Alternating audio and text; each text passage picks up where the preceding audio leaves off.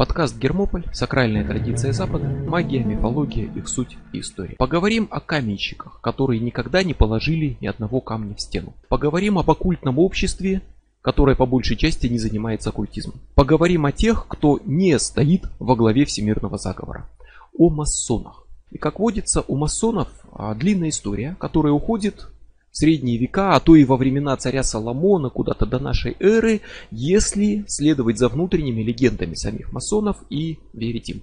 И куда более короткая история, но все равно достаточно впечатляющая, если придерживаться строгих фактов. Точный момент появления масонства никто не может назвать. Его формирование не было одним событием. Вот розенкрейцеры однажды опубликовали манифест. Вот с него все началось а какие-то другие организации, общества объявляли о своем начале. У масонов такого не было, они формировались постепенно. И масонов называют вольными каменщиками, и обычно начало их истории видится именно в реальных каменщиках, которые объединялись в группы, в гильдии, со своим руководством, своими правилами, даже со своими ритуалами, какими-то праздниками. Это типично для средневековья, для более поздних веков, когда люди одной профессии объединяются в гильдии. Закрытые профессиональные группы, куда не так просто попасть. Люди заняты одним делом, Люди передают друг другу секреты мастерства, охраняют их от посторонних, люди устанавливают внутренние правила. И каждый занят строго своим делом. Скорняки шьют из кожи, но не имеют права кожу красить. Красильщики красят кожу, но не имеют права шить из нее. И только иногда, в единичный случай, известный, когда приказом короля, как особой наградой, скорнякам позволялось красить кожу. Но только в один цвет, только одной краской, только в одной красильне. То есть гильдии очень тщательно поддерживали свою монополию на какое-то ремесло. Порой враждовали друг с другом. И гильдии постепенно слабели, но даже когда от них отказались, сами вот эти союзы, группы людей, объединенных одной профессией, они не исчезли. И конкретно каменщики, которые заработали на строительстве замков, соборов, где работа занимала порой десятки лет, они трудились бок о бок десятки лет, каждый день, одни и те же люди. И вот они были очень сплоченной группой, и они сохранили организацию в виде ложь куда вхожи только другие каменщики. Есть особые условия приема, внутренние правила, обычаи. То есть это система организации в замкнутые группы с уставом, правилами приема, ритуалами, особыми приветствиями. Каменщик приходит в какую-то ложу в другом городе, у него нет паспорта, у него нет удостоверения каменщика. Он должен доказать, что он каменщик, братья должны его принять, приютить, с ним можно обсуждать строительные дела и так далее. Он не шпион, не чужак. Как это доказать? Он определенным образом постучит. Ему скажут что-то, он ответит. Ему откроют дверь, он войдет, примет нужную позу, скажет нужные слова, пожмет руку особым рукопожатием. И другие строители узнают, что это вот братан, строитель. Все, заходи, садись за стол. Вот эта система, она привычна совершенно для прошлых веков, и она очень сильно повлияла на то, как в наши дни выглядят оккультные братства. Сама эта система выросла отсюда. Гильдии тут не ограничивались чем-то просто вроде профсоюза. Да, и не ограничивались только вопросами строительства, например. Лидер такого братства имел большое влияние. Он мог выносить решения, подобные судебным, именно в отношении членов гильдии. Принимался устав, который предписывает, как жить, как вести себя, чтобы не уронить честь профессии. И все это подкреплялось ритуалами. Вот это может показаться странным в современном мире. Вот если в наши дни бригада строителей соберется и оденет торжественные мантии, прочитает молебны, а потом оденет каски и пойдет ложить кирпичи, это будет выглядеть странно. Но это типично для прошлых веков, когда ритуальное и символическое играло в жизни, в мышлении куда большую роль, чем сейчас. И вот это ключ к пониманию того, почему у масонов масса ритуалов, которые вовсе не магические при этом. Потому что ритуалы в данном случае совершенно не обязательно подразумевают какую-то магию и так далее. Ритуал это символическое изложение чего-то, вот в этом контексте. Так тогда было везде, это не появилось только у каменщиков. Короля нет на месте на время совещания с министрами. Что делать? Вместо него в зал приносят королевскую печать, чтобы символически обозначить его присутствие, как будто он был. Кому-то вручают в награду надел земли. И берут реально горсть земли и передают ему, чтобы он взял эту землю. Из рыцарей выгоняют провинившегося. Его щит сбрасывают со стены на землю, то есть символически низвергают и лишают почести его самого. То есть вот это вот символическое ритуальное мышление, это основа оккультизма. И в эпоху гильдий Это мышление вовсе не ограничивалось магией, ритуалами, оно проникало повсюду. Все оформлялось в виде ритуала. Кандидат приходит в гильдию записываться. Не как сейчас. Человеку сказали, выдали документ, сказали, все, ты строитель, завтра выходи на работу. Нет. Он проходит церемонию приема символическую, которая выражает тот путь, на который он встает, которая объясняет, кто он и чем будет заниматься. Он с одной босой ногой, с голой грудью, с завязанными глазами, трижды стучит в двери зала посвящений. Его впускают, он встает на колени, читает молитву, клянется на Библии, циркули и угольники, то есть на строительных инструментах, которые будут дальше приносить ему доход. И ему торжественно одевают строительный фартук. Вот теперь он строитель, участник закрытой ложи строительного братства. Он каменщик, а не так просто кто-то проходящий с улицы. Вот здесь начало будущих ритуалей, ритуалов и мистерий масонства. Здесь будущие принципы и структура ложи, собрания, устав, который все обязаны соблюдать, и нарушение которого грозит потерей признания со стороны других лож. Здесь начало клятвы хранить тайну, которую дают при посвящении. Хотя эта тайна касалась тогда не мистических учений, а буквальных секретов ремесла, строительных технологий и методик, которые нельзя разглашать, потому что гильдия хранит монополию.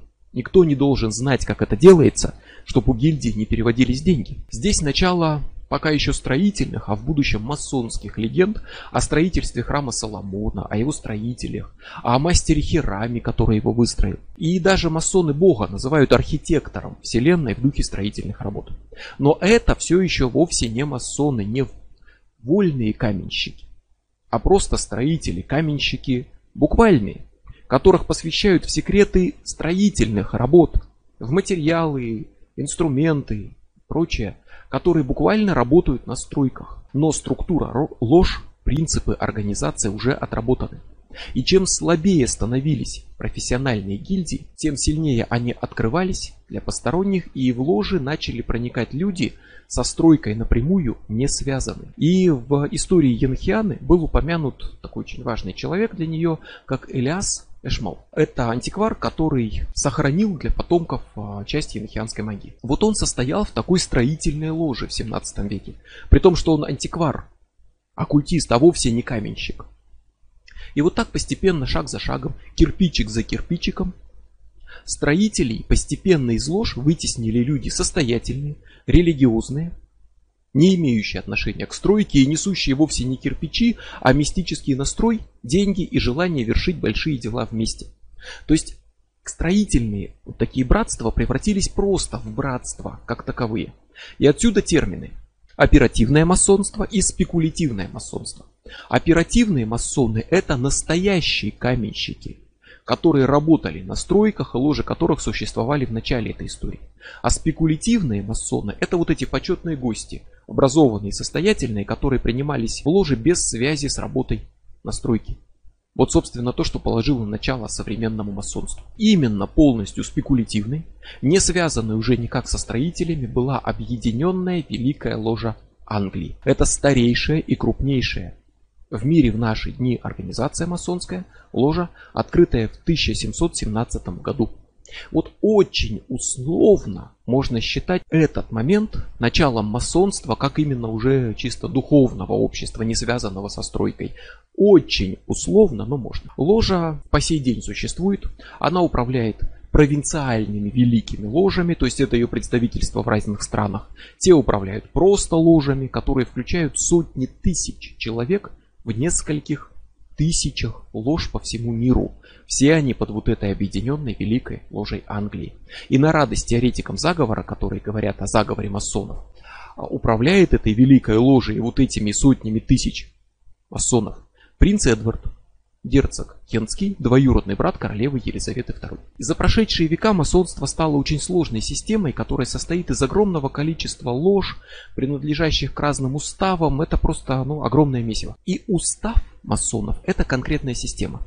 Учение, ритуал, степень посвящения, которые используются конкретной ветвью масонства. Это ветвь течения масонства, состоящая из многих лож. Например, это древний и принятый шотландский устав. Масонство испытывает тягу к таким пышным пафосным названиям. Вот это конкретное течение масонства, состоящее из 33 градусов, то есть степеней посвящения, от ученика до великого державного генерального инспектора. Его упоминания встречаются с первой половины XVIII века. За это время он проник во Францию, в Америку, распространился по миру, хотя это и шотландский устав. Именно к нему принадлежал Альберт Пайк, один из самых прославленных масонов мира, который написал тогда еще от руки, пером, огромное количество книг. Это прям вот настоящий классик масонства. В этом же уставе 33 градус высшую степень получил в свое время в Мексике в начале 20 века Алистер Кроули. И таких уставов масса. Шведский устав включает 10 градусов от ученика до доверенного брата Андреевской ложи и распространен в Скандинавии.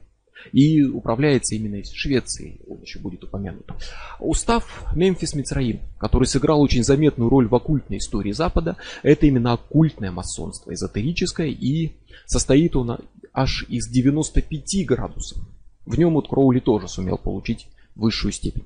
Свиденборгский устав основан на учении философа, спиритуалиста Эммануила Свиденборга, христианского мистика, который на основе своих видений выстроил систему взглядов на то, как устроен потусторонний мир. То есть вот это вот все разные уставы, их очень много, это разные версии масонства. Есть общие принципы, но на них построено огромное количество разных масонских уставов. Изначально все это пронизано христианством, Используются ритуалы, символы, вытекающие из текстов Библии. Даже вот прославленный глаз в треугольнике, лучезарная дельта там и прочее, которые всегда ассоциируются с масонами, это изначально христианский символ. То есть он существовал до века, за века до масонов именно в христианской символике. Есть и другие варианты глаза в треугольнике и так далее, но конкретно масоны это взяли из христианства. И треугольник с глазом, без глаза в разных вариантах можно встретить на православных храмах, где это вызывает вечный вопрос, а почему тут масонский символ? Потому что это масоны взяли его из христианства. И по крайней мере в начале каждый масон обязательно верил в Бога, в архитектора Вселенной. Не в какого-то конкретного бога вообще. В теории это могла быть вера в любого бога в люб... с любым именем, от любой религии. Но на практике почти все масоны христиане, часто ревностные прихожане своих церквей или порой даже священники, и вопреки вот этой идеи о том, что в мире а, заговор масонов-евреев, евреям по большей части, по крайней мере в начале, было весьма непросто стать масонами. Создавались порой отдельные ложи для евреев. Вот, чтобы отдельно они там жили своей жизнью. Так же, как создавались как отдельные ложи для женщин-родственниц масонов, их жен, их дочерей, но о полноценном и равном участии в масонстве евреев и женщин очень долго речи не шло. Масонство использует множество ритуалов, но это не значит, что оно практикует магию. Напомню, ритуалы это скорее аллегория, это символическое отображение каких-то идей, каких-то событий и прочее. И вообще магия возможна. Однако членство в масонской ложе само по себе вовсе не означает, что человек обязательно изучает кабалу, ставит алхимические опыты и вызывает демонов. Масоны скорее эзотерическое общество в теории, чем на практике. И как таковая магия Каббала не исключены, но они и близко не являются общим правилом всех масонов. Скорее тут речь идет о философии, религиозном мистицизме, о сохранении вот таких теоретических знаний, чем о системе именно магической работы. Масоны тесно сплелись с розенкрейцерами, порой отдельные градусы масонства могли быть именно розенкрейцерскими по своей сути, а в розенкрейцеры принимались только масоны. Все это организовано в виде лож. Великая ложа которую также часто называют Великий Восток, управляет более мелкими ложами. Провинциальные ложи представляют Великую Ложу в конкретных странах, и Великая Ложа создает свои версии ритуалов. Но это не значит, что она имеет право творить все, что угодно. Потому что нельзя просто утром проснуться решить открыть себе масонскую ложу на свой вкус. Каждая ложа создается в соответствии с хартией, патентом. То есть разрешением, выданным другой ложей, масоны должны разрешить открыть новую масонскую ложу. Это гарантирует передачу знаний, ритуалов из рук в руки, не позволяет самозванцу их искажать. Хотя, с другой стороны, это приводит к бесконечным выяснениям, кто кого признал, кто кого не признал, у кого длиннее этот патент и так далее. И в этом процессе используются масонские ландмарки – то есть это основополагающие правила, принципы, прямо вот перечисленные списком, что должно быть у масонов. Нарушение этих правил ставит под сомнение право считаться масоном. Во всяком случае, регулярным масоном. Еще важные термины. Регулярное масонство – это ложи, которые соблюдают все вот эти принципы. Они имеют хартию, выданную Великой Ложей. Их признают другие регулярные ложи, и они соблюдают все основополагающие правила лангмарки. Нерегулярное масонство позволяет себе отступать от правил. Ложи могут открываться все-таки без хартии.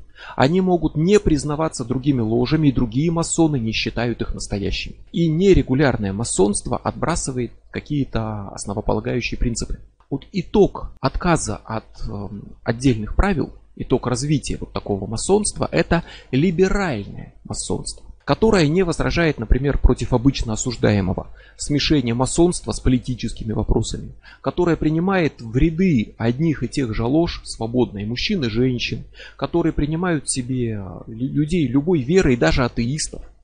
То есть отвергают важные правила признания Бога и священной книги. Либеральное масонство предлагает полную свободу совести и убеждений. Это началось в XIX веке когда Великий Восток Франции, то есть французская Великая Ложа, отказалась от ландмарки, от требования обязательного монотеизма, веры в единого Бога и признания Святой Книги, в роли которой обычно выступает Библия короля Якова, которая должна лежать в ложе открытая, как символ того, что всегда сходит вот духовный свет, из нее исходит и благословляет ложу. То есть отказ от религии фактически сделал Великий Восток французский нерегулярной ложей.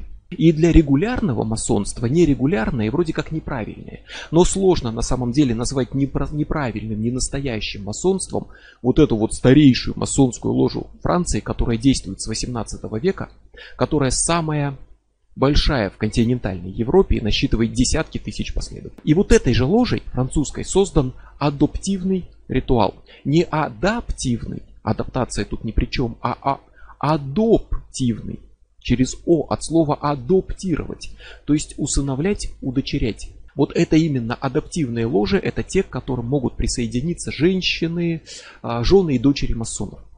Их родственницы создают собственные ложи, где, в принципе, все то же самое, но где в ритуалах, в легендах обыгрываются женские персонажи из Библии и так далее. И существует смешанное масонство, вот именно вот это либеральное, которое принимает на равных и мужчин, и женщин. Это было неслыхано дерзкой когда-то идеей, революционной, и все тот же Великий Восток Франции сейчас относится как раз к, смесан, к смешанному масонству. То есть женщины и атеисты в наши дни могут быть масонами. Но 1717 год это время начала старейшей из существующих масонских лож. Это уже полностью не каменщики-строители, которые возводят собор, а вольные каменщики, которые строят символический храм духа, символическом смысле. И уже через 20 лет после открытия первой вот такой ложи число лож перевалило за сотню. И Великая Ложа объявила официально, что ни одна другая не может быть открыта без хартии. И закрыла двери для бедняков. Масоны провозглашают равенство, заботу о ближнем, занимаются благотворительностью. Это отличные идеалы, но Великая Ложа принимала в свои ряды только людей с достатком. Мас... Членство в масонстве, оно не вполне бесплатное в него надо вкладываться. И, в общем-то, Великая Ложа, по сути, решила вот это первое, что можно помогать бедным, но не стоит сажать их за стол рядом с собой, поэтому прием для бедных людей фактически был закрыт. Следом за английской ложей открылась французская, получившая хартию от англичан в 1732 году. И, разумеется, появилась масса организаций, которые не имели хартий, но строили свою работу по образцу масонства и называли себя масонами. Масонство ширится, входит в моду, плодятся ложи, возникают новые уставы, масонство приходит в новый свет, в Америку.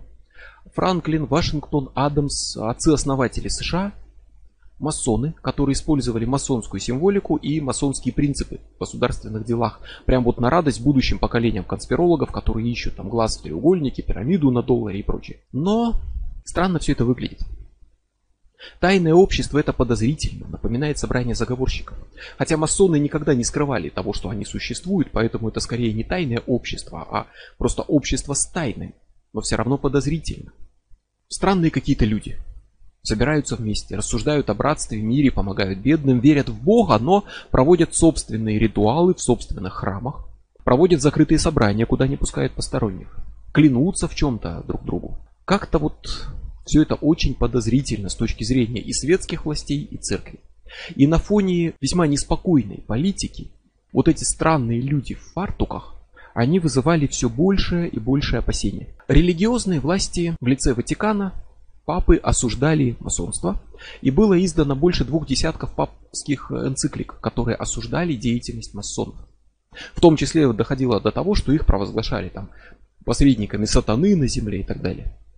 И, собственно, дело в том, что масоны стали массовой, популярной формой духовности вне церковной, отличной от общепринятой католической. Они стали мощными конкурентами, они стали дуги, другим духовным путем. А со светской властью все вышло куда сложнее, потому что революция во Франции напугала всех. Заставила бояться любых намеков на заговор. И одна за другой европейские страны начинали запрещать и ограничивать деятельность любых закрытых организаций. Вот куда нельзя просто так с улицы зайти, посмотреть, затребовать отчет и так далее. В том числе под запрет начали попадать и масоны на всякий случай, потому что все боятся заговоров и революций. Вот Англии в этом плане повезло больше. В 1737 году английский принц Фредерик Льюис стал масоном, возглавил ложу, и поставил масонство под покровительство власти. И в 1799 году он принял акт о незаконных обществах, который требовал закрытия организаций, члены которых дают какие-либо клятвы при вступлении в них. Клясться можно только правительству, а не друг другу. Но этот указ обошел стороной масонов, почти обошел. Часть лож была закрыта, но великие ложи продолжили работу, несмотря на клятвы, они не считались запретными и незаконными. В остальном масонство по большей части подвергалось притеснениям, и тут его нельзя назвать ни в коем случае в полном смысле оккультным братством. Скорее просто духовным или даже просто братством. Изучение практика магии, кабалы, прорицания – все это не было неотъемлемой частью масонства. Это личное дело конкретных масонов. О призыве духов, о разговорах с ангелами речь не идет. Посвящаемому предлагается, например, изучить семь свободных искусств и наук, как семь ступеней, которые ведут к познанию себя и свободе духа. Но это вовсе не алхимия, там, астрология, церемониальная магия, а всего лишь арифметика, геометрия, риторика, грамматика, логика, астрономия и музыка. И даже если изначально масонство стояло хотя бы на вере в Бога, в архитектора Вселенной, в почит...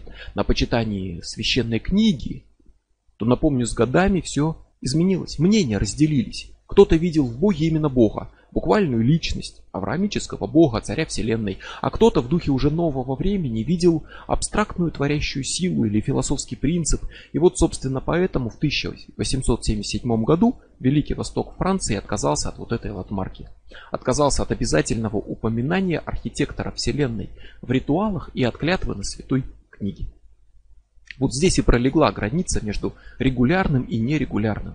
Масонством и путь в масоны открылся даже для атеистов. Но где вот это все? Где тайные знания? Где оккультизм? Где алхимия? Где кабала?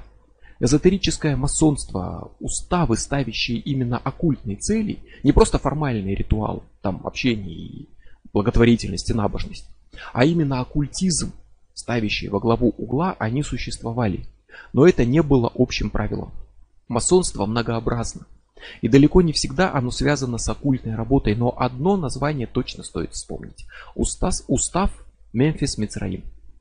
И это значит, что пора вспомнить Калиостро и поговорить о египетском масонстве, которого никогда не видывали в Древнем Египте. 18 век – это время, когда в моду в Европе входит Египет, египтомания. Сделаны уже некоторые значимые находки и прочее, но розетский камень найдут только в 1799 году. Этот камень это глыба весом около тонны, на которой один текст высечен был древнеегипетскими письменами и на древнегреческом. Вот это дало ключ к пониманию письменности египетской. только после 1799 года, когда египтомания была в разгаре, началось реальное изучение Египта. А до того модный Египет представляется неким великим, загадочным, бесконечно таинственным, мудрым, страной чудес. Он вошел в моду и он был очень удобен для мистических теорий. То есть никто не знал, что там было в Египте, и можно было все назвать египетским. Это то, что сейчас назвали бы альтернативной историей. И египетским тут считается все. Магия, алхимия, таро, все из Египта. Естественно, не могло в такой обстановке обойтись без поиска египетских корней масонства. А если корней нет, то хотя бы надо их придумать, по крайней мере. И начинают появляться первые египетские масонские уставы с легендами о том, что они происходят из Египта. И вот в этот мир, полный масонов и моды на Египет, входит рожденный в 1743 году авантюрист, масон, алхимик Джузеппе Джованни Батиста Винченцо Пьетро Антонио Маттео Франко Пальсамо. Более известный как Джузеппе Бальзамо или Жозеф Бальзамо и еще более известный как граф Калиостро. Хотя он и не граф, а сын торговца тканью. Он получил образование в церковной школе, откуда его выгнали, при монастыре, потом ордена бенедиктов, где начал алхимические эксперименты. Оттуда его тоже потом выгнали. Он много путешествовал, был в том числе, надо заметить, в реальном Египте, не мифологическом. Попал в массу авантюрных передряг и в 1776 году поступил в ряды английских масонов. У него буйная биография, полная авантюр, которая привела его в камеру, а, тюремную поставила перед судом инквизиции, но важно, что Калиостро стал масоном. И он не ограничился простым участием в масонстве, как рядовой масон. Он разработал собственный устав, оккультный устав, направленный именно на эзотерические знания и стилизованный под модный древний Египет. Устав увидел свет в 1778 году и состоял всего из трех градусов. Это не первый устав в египетском стиле, были другие. Но они были небольшие, замкнутые, так, для своих. Бывало такое, что прям вот создается какой-то маленький уставчик для очень маленькой группы, чуть ли не семейный устав. Но именно с подачи Калиостро египетское масонство обрело известность. А поэтому до сих пор ассоциируется именно с его именем. Он вроде как основоположник. Он открыл несколько лож в Европе, посетил Россию, где стал героем сатирических пьес, которые писала Екатерина II, которая высмеивала в них Калиостро, масонов, масонские обряды. В России он провел 9 месяцев, успел познакомиться с князем Потемкиным, а, с Иваном Илагиным, которого скоро вспомним как одного из важных людей в истории русского масонства.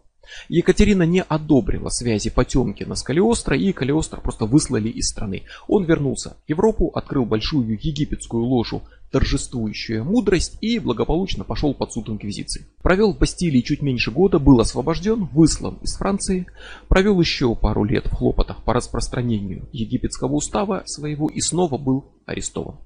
Итог долгих судов, разбирательств, приговор к сожжению на костре живьем, который вынесли ему 7 апреля 1791 года, но позже смилостивились и заменили сожжение на пожизненное заключение. Калиостро провел 4 года в одиночной камере, получил два инсульта и умер. И был похоронен без гроба с камнем, лежащим на лице. Лоренцо Фелициани, его жена, участвующая во всех его оккультных и масонских делах, э, была по приговору суда сослана в монастырь, провела там 15 лет и умерла в монастыре. Позже Алистер Кроули скажет, что по его мнению он и был графом Калиостро в одной из своих прошлых жизней. Одного из оккультных советников Николая II, мастера Филиппа, также будут называть перерождением Калиостро и устав Калиостро это египетский и эзотерический оккультный устав, направленный на оккультизм, а, вызывание духов, контакты с ангелами. Он вобрал в себя магию, кабалу, алхимию, положил начало и будущему египетскому масонству, и будущему оккультному масонству. Устав Калиостро пережил своего создателя и стал одним из основ устава Мицраим, который продолжил линию и египетского масонства, и оккультного. Мицраим это название Египта на иврите. И это также имя библейского внука Ноя, сына Хама, который считается предком египтян всех.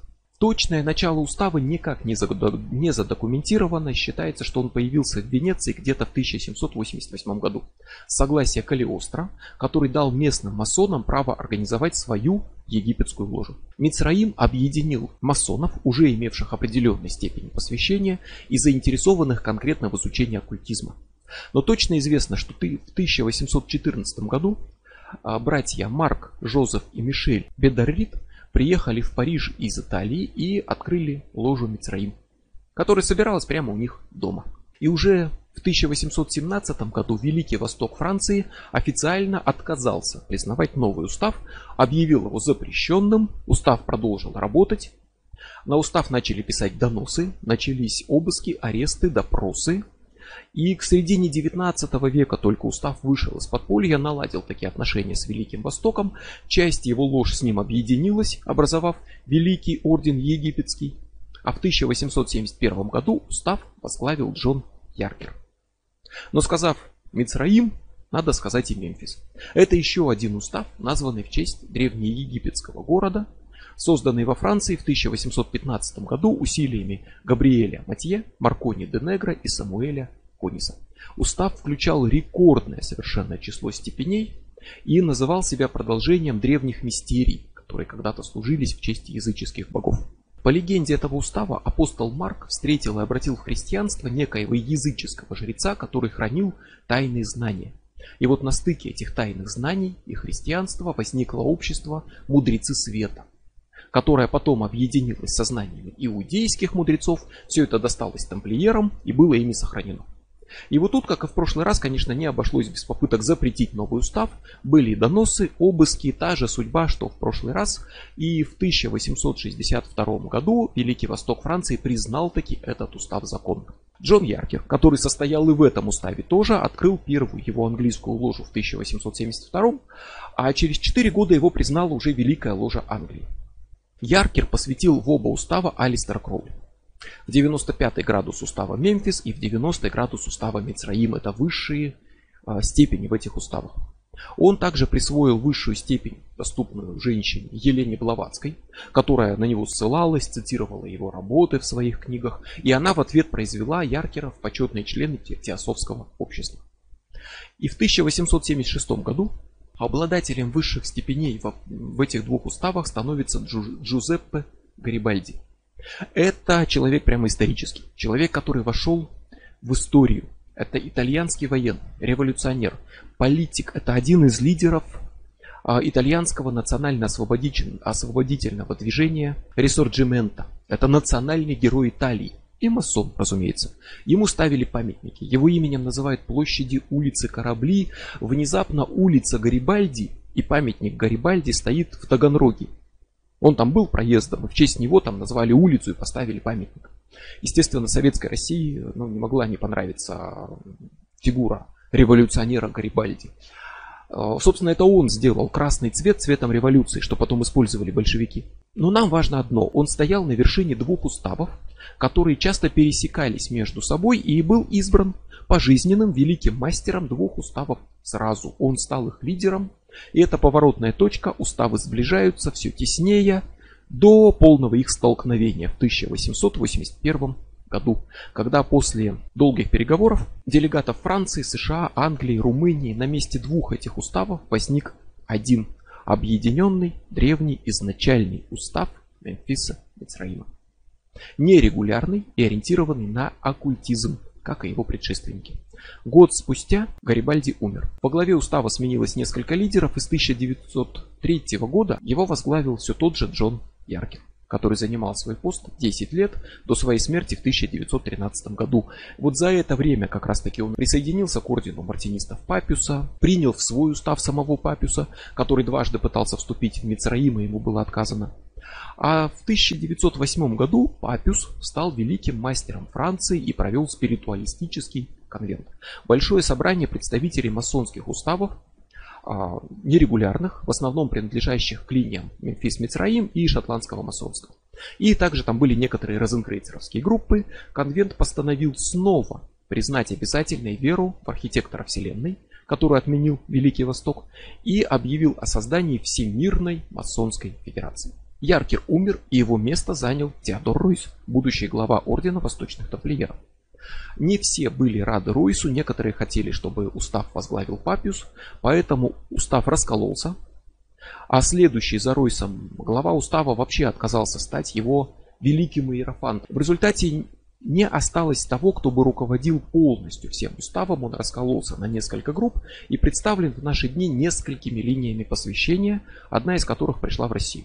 Папиус же перед своей смертью назначил национальным иерофантом Испании Люсьена Франсуа Жанмейна. Гаитянина, который жил в Европе, он был состоятельным человеком, потомком восьмого президента Гаити, который в результате увез к себе на родину, на Гаити, в том числе и этот масонский устав.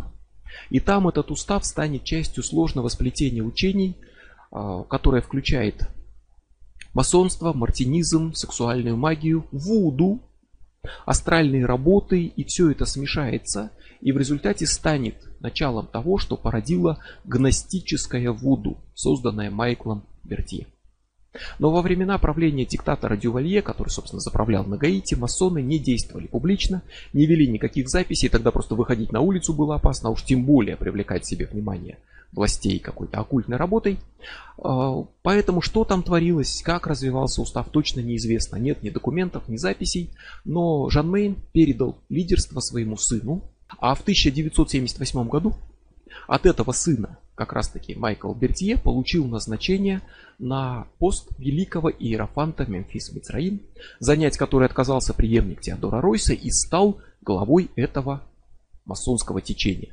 А в 1994 году создал отдельную ветку для Европы и тех стран, где распространен французский язык, которую так и называл «Древний и изначальный устав Мемфис Мицраим для Европы и франкоязычных стран». В 2019 году в Израиле управление этой линией принял на себя уроженец СССР, гражданин Израиля, физик, астроном, издатель первой частной постсоветской газеты, политик, писатель и каббалист, весьма известный у нас Александр Владимирович Рыбалка, автор многих книг по иудаизму, кабале, масонству, равно как и художественных. И им же создана Всемирная ассоциация египетских послушаний, которая объединила ложи и уставы, работающие в египетском стиле. Так вот, устав Мемфис Мицраим принимает мужчин, женщин равных, сосредоточен на оккультной работе. Он не один такой, но это главный столб оккультного масонства. И устав нацелен на достаточно тщательный отбор кандидатов и на их внутреннее совершенствование, а не на социальные и финансовые успехи. Это не клуб, где можно отдохнуть от семьи, не место установления деловых связей, не религиозная группа и не благотворительное общество. Это важнейшая, хотя и не единственная линия именно того масонства, которое хранит оккультные знания. Но вернемся назад и посетим Россию. В Россию масонство пришло вместе с приезжающими в страну иностранцами. Разрозненные ложи, уставы. Учтем, что масонство любит порядок, подчинение, членские взносы. И нельзя, напомню, на пустом месте открыть ложу. Она будет подчинена какой-то еще. Великая ложа правит провинциальными, которые представляют ее в разных странах. Те управляют рядовыми ложами. И все это значит, что ложи, открытые в России, если в России нет своей Великой Ложи, будут находиться под управлением Великой Ложи какой-то другой страны, которая выдала им хартию. То есть пока в России не появится своя Великая Ложа, масонство будет в России филиалом иностранной организации. Так вот, первая достоверно существовавшая в России ложа открыта в 1731 году, когда Джон Филлипс стал официальным представителем английских масонов в России. Эта ложа действовала в России, да, но состояла в основном из иностранцев, и около 20 лет потребовалось, чтобы силу начали набирать русские масонские ложи. Точно была такая ложа к 1756 году, когда уже русские молодые дворяне, офицеры объединялись а, в ложе, открытой графом Романом Илларионовичем Бронцовым. Но человек, который сделал русское масонство массовым и мощным, это упомянутый Иван Перфильевич Елагин. Вот тот самый, который встречался с Калиостро во время его визитов в Россию. Елагин был директором императорских театров, поэтом придворным Екатерины II. Ему принадлежал собственный остров в дельте Невы в Санкт-Петербурге, который до сих пор называют Елагиным островом именно в его честь. Он стал масоном, увидел в нем только пышные ритуалы, пафосные речи, разочаровался и ушел из масонства и долго к этому не возвращался, пока не узнал, что многие уважаемые и мудрые люди – масоны. Это вдохновило его на вторую попытку. И на сей раз он занялся изучением сути, стоящей за ритуалами, за речами, а не только их формы, как в первый заход.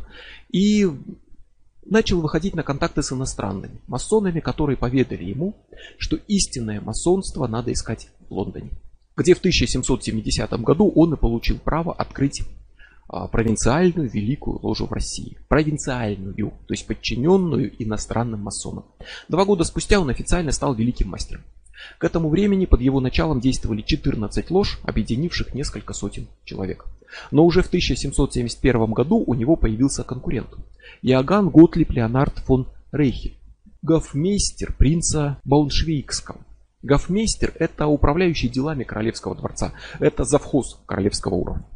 И вот он привез в Россию устав Цинендорфа. Это устав, основанный на упомянутом шведском уставе и близкий к нему. Рейхель открыл ложу Аполлон, которая в начале своего пути включала всего 14 человек. Из них 13 были иностранцами, и только, собственно, был один русский посвященный. И, открыв ложу, он направил письмо Елагину и предложил в духе масонских идеалов братства и помощи друг другу объединиться, чтобы братья-масоны помогали друг другу. Объединение не состоялось, потому что Елагин очень активно поддерживал связи с Англией, с родственными ложами, с а, тем же уставом, но а, при этом сторонился любых других уставов, кроме того, который принял сам.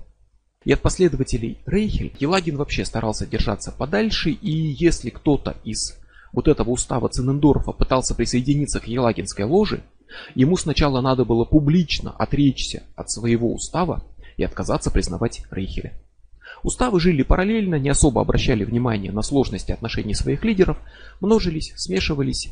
В том числе э, в устав Цинендорфа как раз к Рейхелю свободно переходили последователи Елагина, потому что их-то там принимали без таких проблем. И год 1776 стал точкой признания, что делить особо нечего, и принципиальной разницы тут все-таки между уставами нет. Так что ложи Елагина и Рейхеля все-таки объединились между собой, образовав Великую ложу Санкт-Петербурга. И вроде бы великая ложа, но масонство русское все еще не стало самостоятельным. Это не так просто. Другой видный деятель масонства в России это Николай Иванович Новиков. Писатель, издатель, а, владелец сети книжных магазинов, владелец типографии, где печатали каждую третью книгу, изданную в России, и владелец а, тайной типографии, которая, вопреки названию, вовсе не тайно выпускала именно масонскую литературу, но он присоединился к масонам в 1775 и не столько он рвался в масоны, сколько елагинские ложи звали его к себе. Настолько звали и хотели его заполучить, что вопреки традициям и правилам раскрыли ему заранее суть и содержание первых трех степеней. Обычно масона сначала посвящают в степень, а только потом он узнает, куда же он посвятился, и пути назад уже нет. Новикову рассказали заранее, что где будет. Он стал масоном, но в результате о ложах Елагина отзывался так, ну, не очень уважительно, как об обществе людей, которые играют масонством как игрушкой, много говорят, мало знают, уделяют больше времени застольям и дружеским пирушкам, чем работе над собой. После объединения ложь в результате он перешел к Рейхелю. Но этим дело не ограничилось, и тут надо вспомнить еще Ивана Григорьевича Шварца, соратника Новикова, человека, через которого в Россию пришло учение розенкрейцеров, уроженца Трансильвании и, собственно, жителя России. И Шварц представлял российское масонство на Большом международном собрании, которое получило название Вильгельмсбадский конвент. Оно началось 16 июня 1872 года, и к тому времени устав Ценендорфа прочно утвердился в России и создал политический конфуз. Ложи управляются провинциальной ложей. Провинциальная ложа подчинена великой ложе. И если Великой Ложи конкретно вот такого устава в стране нет, то ее, его масоны подчиняются иностранному руководству. Устав Цинендорфа поставил таким образом российских масонов под управление Швеции. Он управлялся из Швеции, и масоны оказались подчинены шведам в системе а масонской главой, которой считается король Швеции, и руководители которой прямо симпатизировали будущему императору России Павлу I. А страной правит его мать Екатерина II уроженка Пруссии и русская императрица, которая успела свергнуть своего мужа Петра III, немца, но русского императора, и которая не намеревалась допускать Павла I до власти.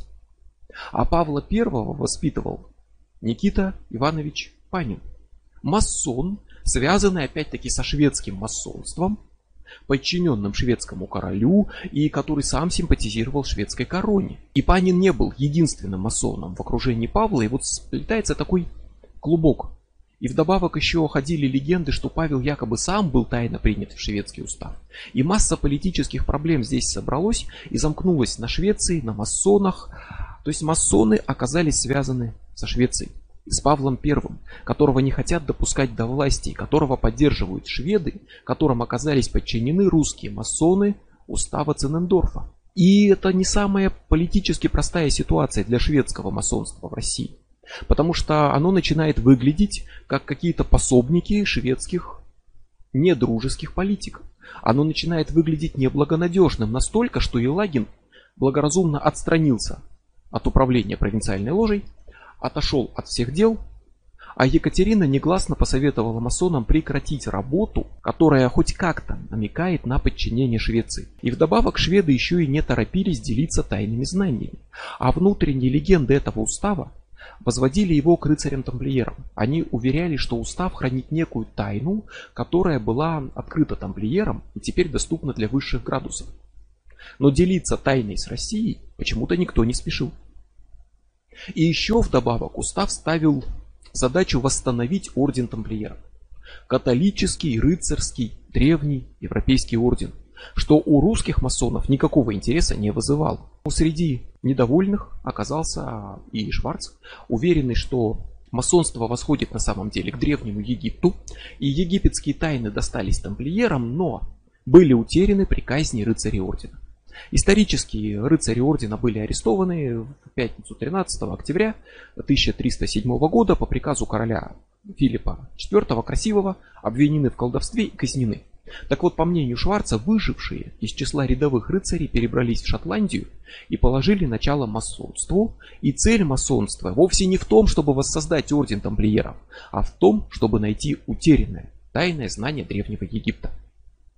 С любой стороны, с масонской, с политической, с мифологической, но не сходилась Россия никак со шведским масонством. И 16 июля 1872 года собрался вот этот конвент в Германии. Большое собрание масонов, созванных для решения накопившихся проблем и вопросов. Шварц прибыл туда в числе русской делегации и почти лично добился принятия решений, которые решили проблему русского масонства. Результатом этого конвента стало принятие нового устава, исправленного шотландского устава. Новый устав повлек за собой передел сфер влияния, установление новых провинций, и Россия отделилась, стала самостоятельной провинцией масонства. Суверенной масонской территорией, которая больше не подчиняется иностранным масонам. То есть русские масоны теперь именно русские масоны, больше никаких выплат Швеции, никаких приказов от Швеции и так далее. И это должно было снять в том числе политические претензии. Шварц вернулся домой как глава нового устава в России. Именно в это время он принес заодно с собой в Россию и розенкрейцерство, которое быстро слилось с масонством. Ложи Елагина не поддержали вот это начинание, оказались в изоляции, захерели, а шотландский устав рос, креп и процветал. И масоны-розенкрейцеры теперь изучают мистицизм, алхимию, издают книги, проводят ритуалы. Казалось, все пошло на лад. Но, как оказалось, только казалось. Потому что Екатерина не одобряет масонов. Она выпускает для начала пьесы, которые их высмеивает и пародирует. И в этом нет беды, но уже в 1785 году, всего через три года, она приказывает задержать Новикова и испытать его на верность церкви и знание православия. Он сдал экзамены, он доказал, что он человек православный, но в это время в типографиях прошли обыски, и сотни книг были изъяты и опечатаны. В следующие несколько лет ограничивается издание и копирование масонской литературы.